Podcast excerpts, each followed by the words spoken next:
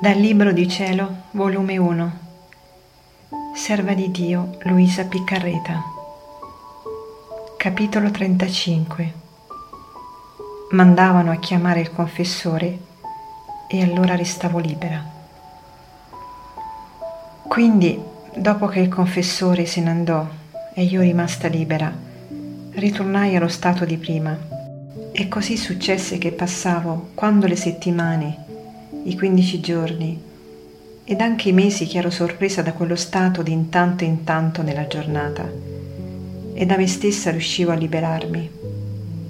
Quando poi ero sorpresa spesso spesso, come ho detto di sopra, allora la famiglia mandava a chiamare il confessore, tanto più che avevano visto la prima volta che ne ero rimasta libera, che tutti credevano che non mi dovevo più avere da quello stato ed invece scesi alla chiesa e mi rimise allo stato di prima.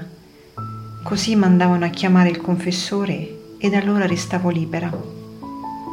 Ma però non mi passò mai per la mente che ad un tale stato ci voleva il sacerdote per liberarmi, né che il mio male fosse una cosa straordinaria.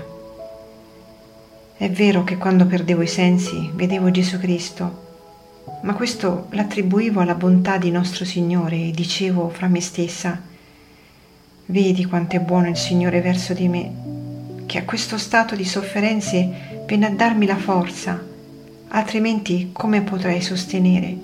Chi mi darebbe la forza?